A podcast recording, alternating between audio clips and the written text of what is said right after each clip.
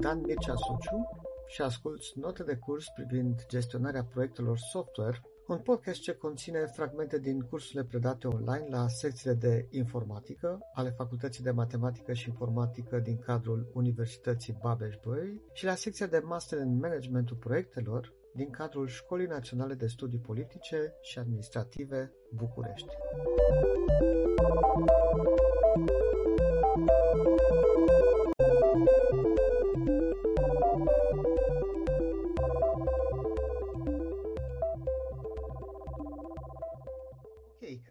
Haideți să vedem puțin uh, discuția aceasta de, de diferență între agilitate și, și waterfall, între agilitate și tradițional, dintre agilitate și predictiv. Viziunea din avion, cum privim uh, lucrurile?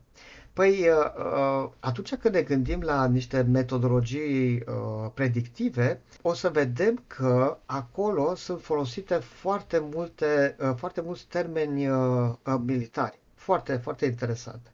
De exemplu, avem diagrama Gantt, care este o diagramă folosită în uh, crearea de planuri de execuție ale proiectului și care a fost preluată din, uh, de la un general, Henri Gantt, pe care o folosea uh, pentru a coordona și a planifica aprovizionarea cu arme, cu, muni- da, cu, cu, cu muniție, cu haine și cu hrană a armatelor, a soldaților. Când vorbim despre riscuri și despre modul în care noi contracarăm acele riscuri, avem planuri de contingență, da? care iarăși este un termen preluat din, uh, din mediul militar. Dar e o chestie care, acest, uh, aceste metodologii, acum prin anii 1950, când au fost ele create, au fost preluate din modul de coordonare a maselor de oameni din acest, uh, din acest domeniu. Da? Felul în care putem să ne asigurăm succesul făcând o planificare, făcând o analiză, etc., etc. Uh, și exemplele cele mai bune sau cea mai bună practică o aveam din acest uh, domeniu. Uh, când ne referim la agilitate, ne referim de fapt la ceva care este mult mai natural, care este mult mai organic, care ține mult mai mult de modul în care noi, într-un fel sau altul, ne trăim viața, dar nu este ceva Uh, super strict, dar uh, capra neagră, de exemplu, mă rog, uh, asta e albă, este, este agilă, da? Pentru că ea ce face? Nu, imaginați-vă așa, nu știu dacă v-am mai dat exemplul ăsta, dacă vrem să urcăm un munte, da, și uh, vrem să suntem cu un grup de prieteni și vrem să urcăm pe muntele respectiv, noi putem să facem lucrul ăsta în două, în două feluri. Într-un mod militar, nu știu, imaginați-vă un batalion care vrea să facă lucrul ăsta, o să-și facă un plan, o să zică, păi câți kilometri facem în prima zi, unde campăm, cum ne hrănim, câți kilometri facem în a doua zi, ă, cum campăm, etc., etc. Da? Deci niște lucruri foarte, foarte stricte, foarte clar, un plan foarte clar și știm că în 5 zile o să ajungem cu toții în vârful muntelui, da? conform planului. Asta este modalitatea de, de abordare. Pe de altă parte, capra neagră face, uh, face exact același lucru, adică ajunge în vârful muntelui, dar printr-un alt uh, mod, într-o altă metodă. Are o viziune, adică se uită și ea vrea să ajungă acolo, dar nu-și face un plan detaliat de ce o să facă uh, la fiecare pas, ci o să-și planifice doar primul pas după care următorul pas, după care următorul pas, după care următorul pas, mereu având în minte destinația la care trebuie să, să ajungă. Chiar dacă câteodată pașii ăștia, uh, vrând nevrând, sunt făcuți lateral, da? sau câteodată chiar trebuie să coboare, uh, viziunea este în continuare aceeași. Știe unde trebuie să, uh, să ajungă, dar nu are un plan detaliat, ci mai degrabă este o, un plan care se actualizează pe măsură ce, ce, ce trece timpul și pe măsură ce trece prin niște experiențe foarte, foarte clare. Și uh, modul agil de abordare a proiectelor este exact acesta. Noi avem un oarecare plan, uh, un overview asupra tot ceea ce urmează să, să facem, dar pe de altă parte, planul riguros și detaliat este pentru următoarele două săptămâni sau pentru următoarele trei săptămâni. Acolo ne este foarte clar ce o să, ce o să facem. Restul va veni după. Deci după acele trei săptămâni mai facem planificarea următoarelor trei săptămâni, pe care următoarea vreo trei săptămâni. Deci totul este așa bazat pe, pe, pe iterații. Da? Asta ca și mod de abordare uh, general. Vedeți, pe de altă parte, este și schema aceasta, pe care este o schemă clasică, se numește uh, The Iron Triangle sau tripla constrângere. E vorba despre cele trei elemente care asigură uh, succesul unui proiect. Bugetul, timpul și scopul. Da?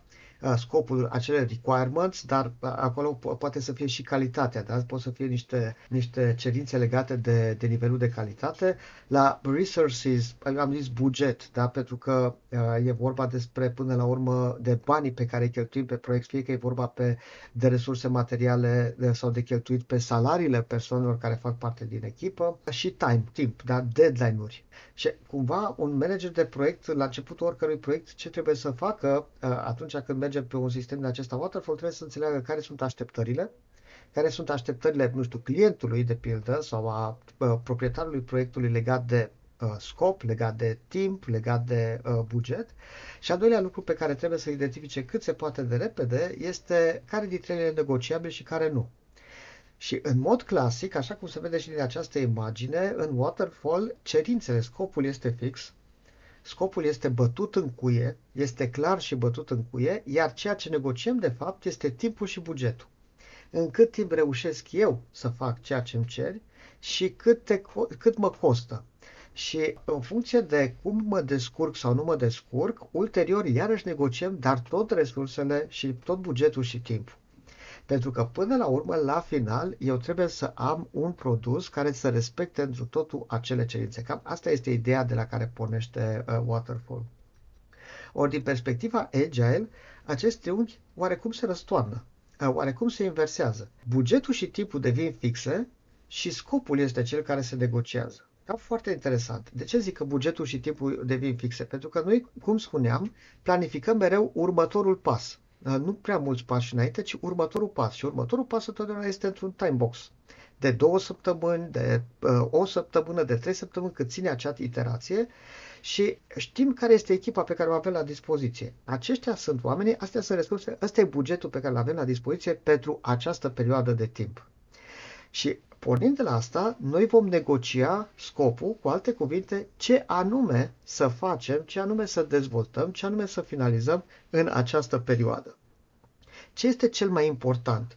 Ce este cel care aduce cea mai mare valoare pentru business?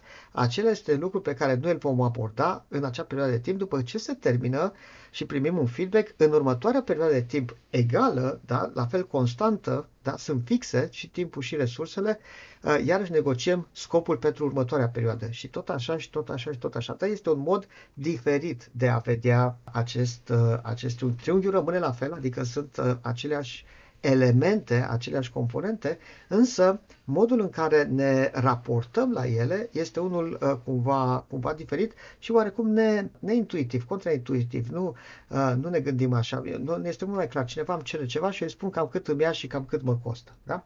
Ei, în Agile, pentru că acel cineva care îmi spune ceva nu prea îmi spune totul foarte clar, există un oarecare nivel de ambiguitate acolo, eu nici nu pot să-i dau niște termene sau un buget foarte, foarte clar. Și atunci mai degrabă mă duc așa din aproape în aproape ca să văd de fiecare dată, după fiecare etapă, consultându-mă cu clientul, uh, dacă o iau pe direcția bună sau nu o iau pe direcția bună, așa cum face și capra neagră când urcă muntele. Da? Se uh, reflectează, zice, o, sunt, m-am blocat undeva, trebuie să o iau altfel sau, uh, sau nu. Da? Face un fel de backtracking mai degrabă decât urmează un plan bine stabilit și bătut în cuie de la, de la bun început. A, bun, aici era the overall picture. Acum să vedem raportarea față de schimbare. Da? Cum, cum, cum privim schimbarea? Ei, atunci când vorbim despre uh, waterfall, schimbarea este, dacă vreți, cel mai rău lucru care se poate întâmpla într-un astfel de proiect. De ce? Pentru că eu mi-am făcut un plan foarte bine pus la punct și detaliat de la bun început. Orice deviere de la acest plan mă duce în decor cu bugetul sau cu, sau cu timpul. Da? Deci, uh, sau poate să mă ducă în decor chiar cu calitatea produsului uh, final. Și atunci toate practicile sau marea majoritatea practicilor care sunt implementate în Waterfall sunt de fapt niște practici care descurajează schimbarea. Nu mai ai chef să schimbi, atât e de greoi să, să implementezi schimbarea, spre deosebire de metodologiile Agile, care le-ați văzut cu principiul acela numărul 2, uh, destul de controversat pe de, pe de altă parte, e, uh, e vorba despre embrace change, Adică considerăm schimbarea ca fiind normală și chiar ne bucurăm atunci când apare o schimbare, pentru că orice schimbare care apare ne confirmă sau ne infirmă faptul că noi ne ducem de fapt pe o direcție uh, greșită. Da? Asta este rolul schimbării, să ne spună că de fapt direcția pe care am luat-o nu este cea mai potrivită și că pe o altă cale trebuie să o luăm astfel încât să ajungem la satisfacția clientului.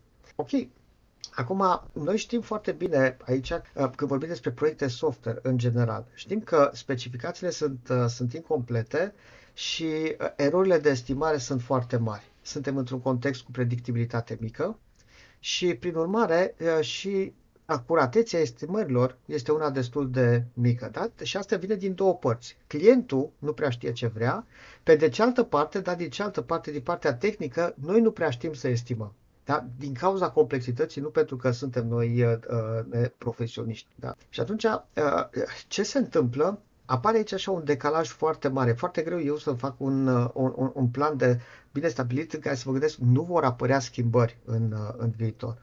Și atunci, noi pornim, când vorbim despre waterfall, pornim de la premisa că nu se schimbă nimic și în momentul în care apare o schimbare, frate, sunt niște, nu știu, chiar așa se numește uh, Request for Change Document. Este un document destul de stufos în care tu trebuie să descrii schimbarea, în care tu trebuie să descrii impactul asupra timpului, asupra bugetului, asupra calității, uh, riscurile care sunt corelate cu această schimbare.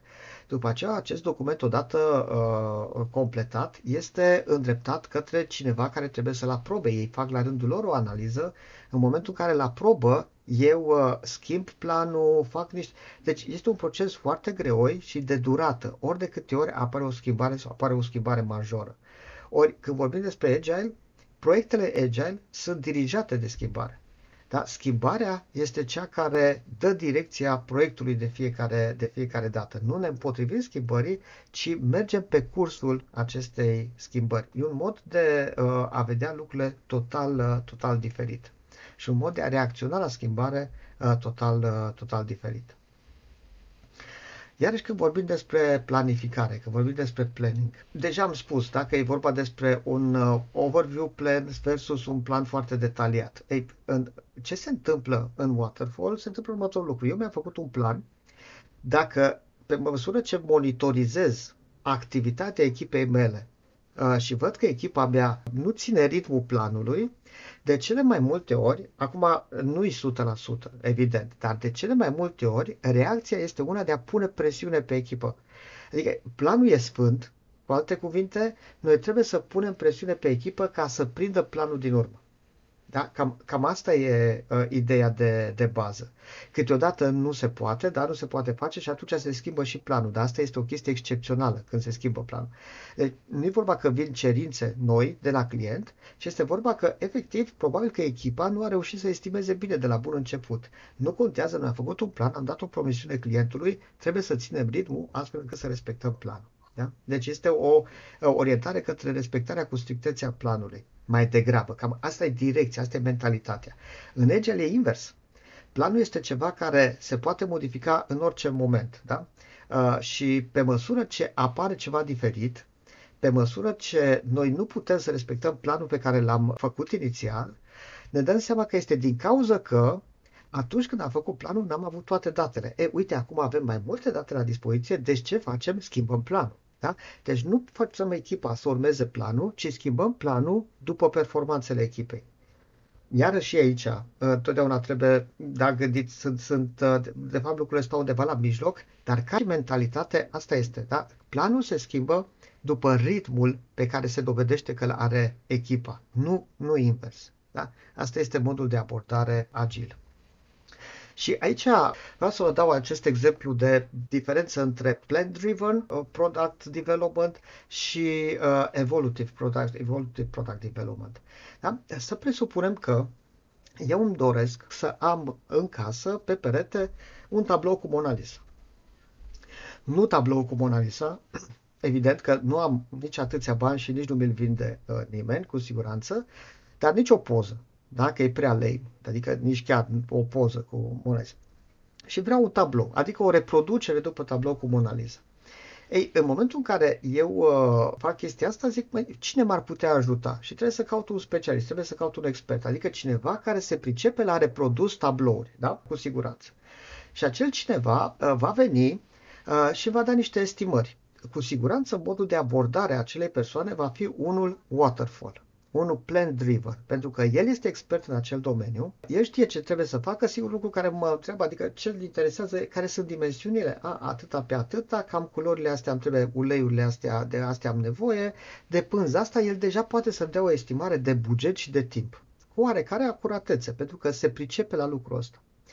Și cum își va împărți el tabloul ăla e ceva de genul uh, următor. Da? Deci va, va face pe, pe, pe bucățele, pe componente și eu nici nu mai trebuie să-l întreb pe el. Ca eu fiind clientul, nici nu mai trebuie să-l întreb pe el, uh, măi, cum stai cu proiectul? Ci dacă mă duc în atelier și mă uit pe tablou, îmi dau seama foarte ușor că e da, 30% gata sau 50% gata sau 66% gata sau 100% gata. Dar pot să văd de unul singur cât de bine este respectat sau nu este respectat uh, planul respectiv. Și într-un final, foarte probabil cu oarecare marjă de eroare, tabloul este finalizat în costul și timpul care mi-au fost, uh, au fost estimate inițial. Foarte probabil. Plan driven. Pe de altă parte, însă, cu siguranță, Leonardo da Vinci nu avea cum să meargă pe calea asta. Da, Leonardo da Vinci, pentru că Leonardo da Vinci nu știa care este rezultatul final. La el, în momentul în care a venit Giocondo și a zis, fă un portret nevestei mele, Uh, i-a zis, fă un portret undeva afară. Dar nici Giocondo, nici Mona Lisa și nici Leonardo da Vinci nu aveau vreo idee de cum o să arate acest uh, tablou, cum o să arate acest portret. Și atunci, modul de abordare a fost unul diferit. A fost tot pe pași, dar pașii au fost total diferiți. Adică ce am făcut într-o primă fază, am făcut ceva, o schiță care are două caracteristici foarte importante. Foarte importante. Prima, e ușor de modificat, deci nu este nici pe departe ceva final. Este o schiță care poate să fie ușor, ușor de uh, îndreptat, de modificat, de adăugat sau de scos ceva de acolo doi la mână, suficientă ca clientul să poată să dea un feedback, să poată să-și dea cu părerea. De exemplu, după această primă schiță, probabil că Mona Lisa a zis, nu, nu, nu, nu vreau cu mâna la gură, vreau să mi se vadă zâmbetul. Și atunci, după o modificare, s-a ajuns la varianta asta. Probabil că pe culori, la fel s-a întâmplat, cu peisajul din spate, probabil la fel s-a întâmplat, cu îmbrăcămintea, cu felul în care îți ținea mâinile până la urmă, la fel s-a întâmplat. Și pas cu pas, pas cu pas, un astfel de tablou a evoluat în, în acest fel, da? a evoluat în această manieră și a fost un moment, a fost un moment în care Leonardo da Vinci s-a dus, a dat o ultimă pensulă, după care s-a dat doi pași în spate, a mijit așa ochii, s-a uitat așa, a venit și Mona Lisa lângă el și a zis, bă, good enough. E ok. Asta e ok. Dar asta nu înseamnă că vreunul dintre ei știa de la bun început că aici trebuie să, să ajungă. Prin urmare, nu aveai cum să urmezi un mod de uh, abordare waterfall, plan driven. N-ai putea cum să-ți faci un plan. Nu aveai cum să zici în șase luni este gata portretul, ca dovadă că a fost după șase ani de zile uh, gata. Da? Și a tot adăugat ceva la el, a tot perfecționat, a tot făcut, atât de bine a ieșit. Nu știu dacă știți istoria tabloului, încă nici nu l-a mai vândut. Da? Leonardo da Vinci a fost atât de mulțumit de tabloul lui că nici nu l-a mai dat și l-a ținut, uh, l-a ținut el. Deci, ideea e că uh, fiecare dintre cele două modalități este potrivită pentru un anumit tip de problemă, pentru una, o anumită nevoie pe care o avem. Dar vedeți cum se face planificarea în, în cele două cazuri. Nu pot să zic cât te costă și nu pot să zic cât timp îmi ia. Ce pot să zic e că o să fiu mulțumit de rezultat pentru că de fiecare dată, la fiecare etapă, eu își cer, își cer feedback. Și ca să fiți convinși că așa se întâmplă și cu tablourile, puteți să vedeți acest tablou care este nefinalizat al lui Paul Gauguin, da, și a rămas așa nefinalizat, și puteți să vedeți cum anumite părți din tabloul ăsta, uh, care au fost considerate ca fiind definitive și ok, deja au primit culoare, deja au fost terminate, anumite părți sunt făcute doar în creion, altele cu tuș cu, sau, sau, sau, cu, sau cu, cu cărbune, da? Deci cumva este semi-definitiv, foarte, foarte schematic, încă în partea dreaptă acolo încă se pot modifica foarte, foarte multe, încă nu s-a uh, lămurit cum ar arăta mai bine și cum ar fi bine să facă în continuare. În niciun caz nu s-a apucat ca acel, uh, acea persoană care făcea reproducere de tablouri și să intre cu culoarea din prima și să facă din prima acel tablou, pentru că nu, încă nu știa exact cum trebuie să arate produsul final. Încă mai trebuia să treacă prin niște iterații, dar să evolueze. Uh, mai este un lucru pe care aș vrea să scot în, uh, în evidență. Tot așa când facem comparația aceasta între waterfall și agile, uh, noi fie că abordăm un proiect într-un mod waterfall, fie că îl abordăm într-un mod uh, agile, noi facem acel proiect în faze, noi facem acel proiect pe, pe bucăți. Avem de fiecare dată faza 1, faza 2, faza 3, faza N și în agile și în waterfall. Doar că cea mai mare diferență între cele două abordări este că atunci când vorbim despre waterfall, acele felii sunt niște felii orizontale, iar atunci când vorbim despre agile, acele felii sunt întotdeauna felii verticale. Da? Atunci când vorbim despre waterfall, nu, dacă ne gândim la construcția unei case, avem mereu felii orizontale. Adică prima felie uh, săpăm fundația casei. A doua felie punem, uh, da, turnăm fundația. Or, după ce se usucă, urmează următoarea felie, zidurile de la nivelul 0, uh, după care plafonul, după care zidurile de la nivelul 1, după care acoperișul. Și abia când este gata acoperișul, adică ultima felie orizontală, casa este gata da, și se poate trece la amenajările interioare. Ei, atunci când vorbim despre agile, nu așa abordăm. Dacă vrem să construim o casă într-un mod agil, o să facem, de fapt, puțină fundație, puțin zid, puțin plafon, puțin zid, puțin acoperiș, să-i spune clientului, mută-te acolo și dă-mi un feedback. Da? Ceva de genul ăsta este mai degrabă undeva în zona asta și pe baza feedback-ului tău știu ce ar mai trebui să mai modific la felia asta verticală și știu și cum să abordez următoarele felii. Este puțin așa greu de intuit cum s-ar putea construi o casă într-o manieră agilă, da? De asta nici nu este un proiect care să poată să fie abordat cu multă ușurință într-un mod agil și nici nu are, nici nu are rost. Pe de altă parte, dacă ne gândim la fel cu, cu aplicația noastră, da, cu aplicația pe care o facem, încă o dată, n-ar trebui să ne gândim la proiectarea bazei de date, după aceea nivelul de business, după aceea nivelul de uh, interfață cu utilizatorul și am terminat. Pentru că astea sunt felii orizontale. Asta înseamnă că noi abordăm aplicația noastră într-o manieră waterfall ci ar trebui să ne gândim la felii verticale, de exemplu, managementul utilizatorilor. Asta presupune să adăugăm în baza de date suficiente tabele și suficientă structură cât să păstrăm, cât să memorăm noi acolo nume de utilizator și parole, de pildă, să adăugăm în partea de funcționalitate, în partea de logică a aplicației suficient cât să validăm un utilizator, să verificăm parola, etc și să adăugăm la nivelul de interfață cu utilizatorul suficient cât să permitem utilizatorul final să facă login, să facă logout, să facă register, da, să se registreze, eventual și să-și modifice profilul, da, să-și modifice datele de, de utilizator. Uh, totul conectat cu, cu business. Și asta este o felie pe care noi am, uh, uh, noi am terminat. Este o felie verticală, end-to-end, care poate să fie odată ce este gata, validată, verificată, utilizată de către un utilizator final. Altfel, după ce ai terminat baza de date, da, ai făcut proiectarea bazei de date și treci la următoarea fază, nu prea are cine să ți-o valideze. Nu poți să mergi la niciun utilizator să-i spui cum ți se pare baza mea de date. Este ok sau nu este ok? Nu are nicio, nici în clinici în mânecă cu ceea ce își dorește el să obțină de la aplicația noastră. Nu poate valida și o să valideze când? Abia când toată aplicația este gata și când orice feedback poate să fie foarte dureros, dar poate să fie mult prea, să vină mult prea târziu în acest context. Și atunci mie îmi place foarte mult acest model pe care îl vedeți aici cu aceste patru faze, waterfall și agile. Este un fel de metaforă de cum se construiește o mașină într-un stil waterfall și cum s-ar construi o mașină de o echipă agilă. Da? Într-un stil waterfall am zis că mergem pe faze, pe felii verticale. Asta înseamnă că face pe componente. Da, iarăși ne gândim și la tablou cu Mona Lisa și în tablou cu Mona Lisa era părțit pe niște componente foarte clare și lucram asupra acelor componente. Deci probabil că într-o primă fază o să avem niște roți, după aceea alte componente, nu știu, șasiul și le montăm, le asamblăm între ele, facem interiorul, facem caroseria, montăm și caroseria și într-un final, da, avem produsul, este mașina pe care o predăm utilizatorului final și el o ia și zice, mm, ok, da? E și e în regulă, asta este produsul pe care îl achiziționează, pe care îl cumpără.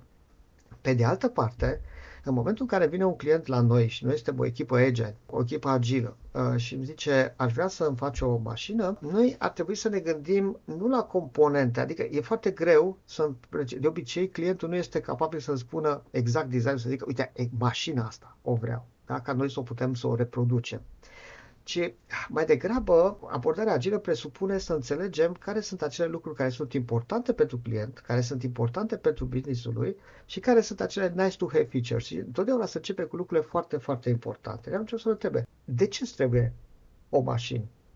Adică, cu alte cuvinte, care sunt cele mai importante uh, lucruri pe care tu vrei să le obții de la această mașină. Ce, uh, ce te satisface ție? Care este lucrul cel mai important pe care îl vei face cu, cu mașina respectivă? Da, poate să fie chestii de confort, poate să fie chestii de, nu știu, o să vedem de lucruri, dar să zicem că cel mai important lucru pentru clientul nostru este să ajungă mai repede din punctul A în punctul B. Uh, asta e motivul pentru care are nevoie de mașină, să ajungă mai repede din punctul A în punctul B, mai repede decât a merge pe jos. Și atunci, fazele 1, 2, 3 și 4 arată cu totul și cu totul altfel, pentru că faza 1 uh, e, uite, un skateboard, dă-te cu el și dă-mi un feedback. Și feedback-ul pe care mi-l dai mă va ajuta ca la următoarea versiune, care reprezintă o bicicletă, uh, să, da, acea versiune să înglobeze acel feedback și să fie mai pe gustul tău. După aceea iau o motoretă, o motocicletă și tot așa crește până când ajung la uh, o, o mașină. Evident că, în acest al doilea caz, timpul de dezvoltare a mașinii, a produsului final, este mai mare. Efortul consumat pentru a dezvolta acel produs este mai mare. Costurile de cele mai multe ori sunt mai mari decât atunci când abordarea este waterfall. Pe de altă parte însă, sunt două avantaje majore pe care noi în waterfall nu le putem obține. Primul avantaj este acela că, chiar dacă mașina încă nu este gata, tu, pentru ceea ce este intermediar acum și ți-a livrat intermediar, poți să-l folosești și să-ți aducă, un, uh, să-ți aducă valoare. Nu la fel ca și produsul final. Asta se va întâmpla că produsul va fi gata, dar tu deja după primele săptămâni, după primele două, trei, patru iterații, poți să obții ceva ce poate să-ți fie de folos. În ce sens? Tocmai în cel mai important, uh, cea mai importantă direcție pe care tu ți-o dorești. Deci tu ai un return of investment, da, un, un return al uh, investiției pe care ai dus-o încă din fazele incipiente ale proiectului. Nu trebuie să aștepți ca proiectul să fie finalizat. Uh, da, nu, nu ai aceeași viteză pe care te așteptau, dar tot este mai repede decât a merge pe jos. Și cu skateboardul, și cu bicicleta, și cu motocicleta. Pe de altă parte, și satisfacția finală este una mult mai mare. De ce? Pentru că acel produs final înglobează toate feedback-urile pe care tu le-ai dat de-a lungul timpului pe toate versiunile intermediare ale acelui produs. Și atunci ceea ce obțin final este cu siguranță ceva care ție îți aduce uh, mult mai multă valoare, care pe tine te satisface mult mai mult, nu ceva pe care le-ai obținut, că ai văzut mașina, probabil că te-ai gândit, da, uh, după un, uh, da, un sistem de acesta waterfall, la final vezi produsul și zici, ai fi zis că poate scaunele ți-ar fi plăcut să fie mai mari, mai confortabile, mai mult spațiu, dar deja e cam târziu bunul simț îți zice că n-ar fi ok să mergi acolo la constructor să spui aș fi vrut-o altfel, cu alte dimensiuni, pentru că îți dai seama că efortul ar fi mult mai mare, că costurile ar fi mult mai mari uh, și că lucrul ăsta este uh, aproape, aproape imposibil. Da? Uh, și Agile-ul tocmai în direcția asta merge în creșterea satisfacției clientului prin incorporarea feedback-ului pe parcurs și a unui feedback care vine prin utilizarea efectivă a unor produse uh, intermediare. Da? O, ok, evident că nu în mod real, da? e forțat acest exemplu, nu poți să construiești o mașină pornind de la un skateboard, după aceea o bicicletă, etc. Însă, pe de altă parte, da, sau trotinetă, probabil că între skateboard și bicicletă ar fi o trotinetă, nu-i așa? Dar cu siguranță, metaforic vorbind, asta este procesul pe care îl urmăm, asta este modul prin care uh, mergem uh, mai departe la urmând un stil agil de, de dezvoltare. Asta este una dintre diferențele majore. Întotdeauna vă, să vă gândiți la chestia asta. Felie verticală, felie verticală, felie verticală. Da? Întotdeauna. Nu tascuri. Noi nu dezvoltăm tascuri într-o aplicație, ci mereu felii verticale. E ca și cum, uh, uh, nu știu, eu fac un tort și ți-aș cere părerea despre tortul respectiv dându-ți blatul. Și îți dau o bucată, bucată din blat și te întreb cum ți se pare tortul. Nu ai cum să îți pui părerea despre tort atâta timp cât nu ai o felie verticală prin tortul ăla, adică și cu glazură, și cu cremă, și cu alte uh, blaturi intermediare. Abia atunci poți să-mi dea un feedback într-adevăr unul real, unul valid, unul care să fie relevant, dacă, dacă vreți. Bun, uh, legat de comunicare, da, mai mult prin e-mail, mai mult prin scris în, uh, în Waterfall, comunicare față-față, colaborare directă, discuții foarte multe uh, directe uh, se întâmplă în, uh, în, în, în Agile. Da? De obicei, echipele din Waterfall sunt niște echipe organizate ierarhic Avem echipe formate din subechipe, fiecare subechipă câte un technical lead, câte un team lead, câte un vice manager sau ceva de, de, de genul ăsta și este foarte clar, eu din ce echipă fac parte, pe ce ramură, pe ce nu știu ce. De obicei, atunci când vreau să mă ajute o persoană din aceeași echipă de proiect, dar din altă subechipă, eu va trebui să vorbesc cu șeful meu, șeful meu să vorbească cu șeful lui și șeful lui să-i spună lui ajută-l pe X. Da?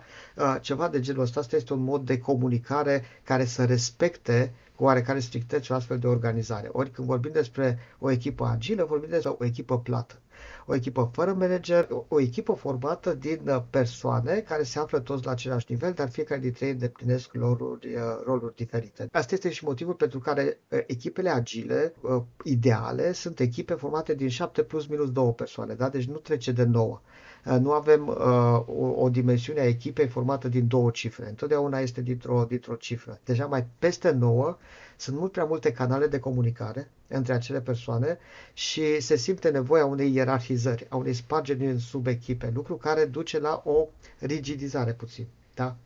E mai greu să fii agil într-un astfel de, de, de context. Un alt lucru foarte important de care trebuie să țineți seama atunci când vorbim despre echipă agilă este că e vorba de o echipă cross-functional. Adică eu spuneam că uh, în momentul în care dezvolt un produs, îl dezvolt pe felii verticale. Ori o felie verticală înseamnă că am nevoie de specializări pentru fiecare nivel din acea felie verticală. Am nevoie pe cineva de la UX, UX da, design, am nevoie de cineva de la front-end, de pe front-end development, am nevoie de cineva de pe back-end development, am nevoie de un database specialist probabil, nu știu, de un DevOps. Ideea este că eu nu am departament de testare, nu am departament de front-end development, nu am echipă de back-end development, ci am o singură echipă în care am persoane care sunt specializate în unul sau mai multe dintre aceste domenii, din aceste ramuri astfel încât echipa mea să fie capabilă să facă o întreagă felie verticală, nu doar jumate din ea și restul o preia o altă echipă, asta e waterfall, și noi suntem capabili să facem o astfel de felie end-to-end, da? asta înseamnă o echipă cross-functional. Și ce vedeți aici pe ecran sunt niște profile de angajați. În trecut, da, părinții noștri, bunicii noștri, undeva în trecut, de obicei respectau profilul acela de angajat în formă de I, I mare, da? Așa se numea I-shaped employee, I-shaped employee. Uh, ce însemna acest profil? Însemna că uh, tu erai specializat într-un singur domeniu și numai în domeniul ăla. Ori de câte ori ți se puneau întrebări din alt departament, din alt domeniu, ziceai, nu mă întrebați pe mine, întrebați pe colegul, eu nu știu. Eu știu foarte bine lucrul ăsta și pe măsură ce trecea timpul, tu erai tot un mai bun expert, cu mai multă experiență din domeniul respectiv. Acum este foarte greu de, uh, de mers pe calea asta pentru că domeniul ăla în care noi suntem experți se cam schimbă de la un an la altul, de, de tot la 2 ani, dar uh, e foarte greu să câștigi o expertiză. Uh, știți că sunt și glume foarte multe pe internet când se cere experiență de 5 ani de zile sau 6 ani de zile într-o tehnologie care a apărut doar de un an și jumătate. Da? Deci sunt, sunt niște discrepanțe de genul ăsta, pentru că tehnologia se schimbă foarte, foarte des. După care s-a făcut o tranziție către T-shape employee. Adică ce înseamnă un T-shape employee? Înseamnă o persoană persoană care este specializată într-un anumit domeniu, dar pe de altă parte și pe orizontală, dar nu doar pe verticală, și pe orizontală, are diverse cunoștințe. Adică eu sunt developer într-un anumit limbaj de programare, dar pe de altă parte, chiar dacă nu sunt foarte bun specialist, eu pot ajuta testerul, pot să ajut la crearea de teste automate, pot să ajut uh, uh persoana de pe frontend, nu foarte tare, dar cu atâta cât mă, cât mă pricep. Și câteodată lucrul ăsta poate să fie un lucru bun, poate să fie un lucru relevant. După ce vedeți, este P-shaped employee, da, cu două specializări și acum, foarte des, mai ales în domeniul software, uh, foarte căutat este profilul de cob-shaped employee, cob-shaped, adică în formă de piaptă. Asta înseamnă că eu am mai multe specializări, dar dinții mai mici. Evident că sunt mai mici.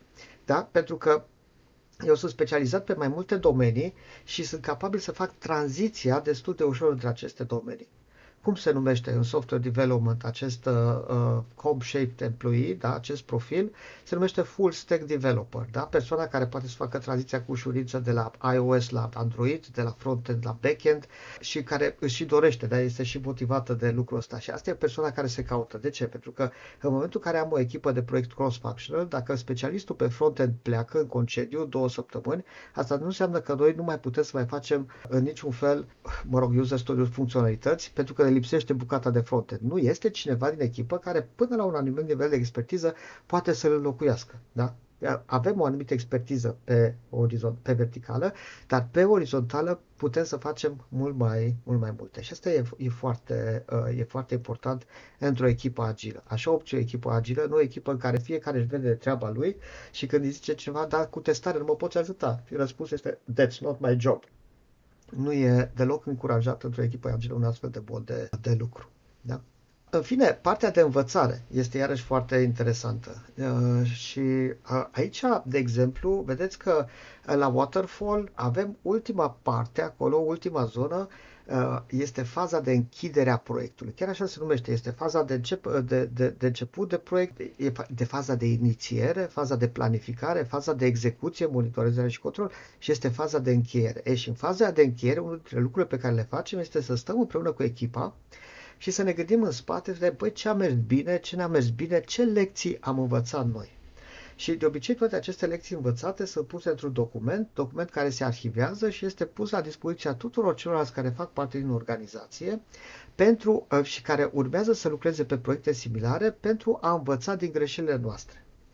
Este o chestie foarte bună, nimic de zis. Problema e că învață ceilalți din greșelile noastre, noi nu învățăm din greșelile noastre. Adică noi discutăm despre aceste lecții învățate când? La finalul proiectului.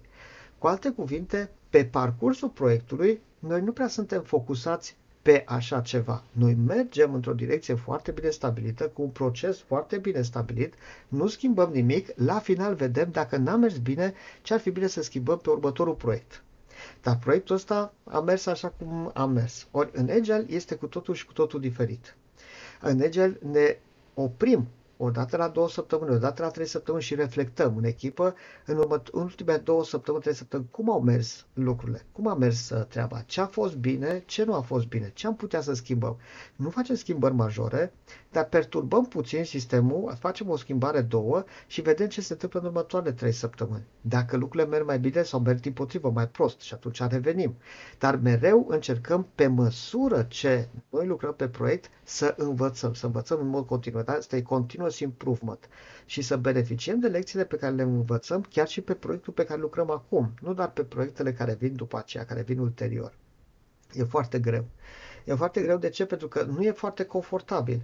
Acest learn, unlearn, relearn pe care îl vedeți acolo înseamnă o capacitate de a uita, uh, de a te dezvăța de lucruri pe care le-ai învățat și de a învăța să faci lucrurile într-un mod diferit. Și asta cu o anumită frecvență, cu o frecvență foarte, foarte mare.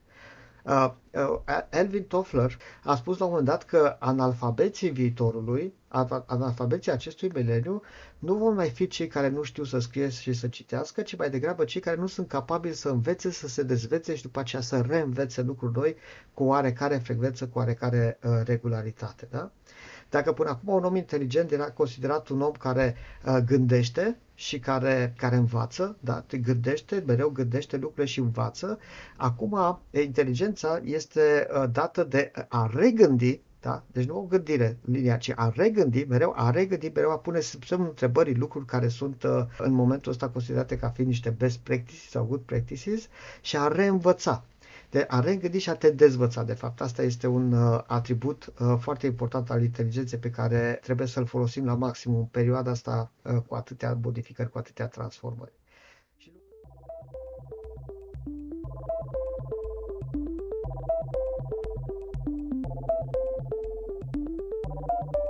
Ai ascultat un episod din Gestionarea proiectelor software, un podcast semnat Dan Mircea Suciu. Acest podcast poate fi ascultat pe Spotify, iTunes sau Google Podcasts. Abonează-te pentru a asculta și episoadele următoare.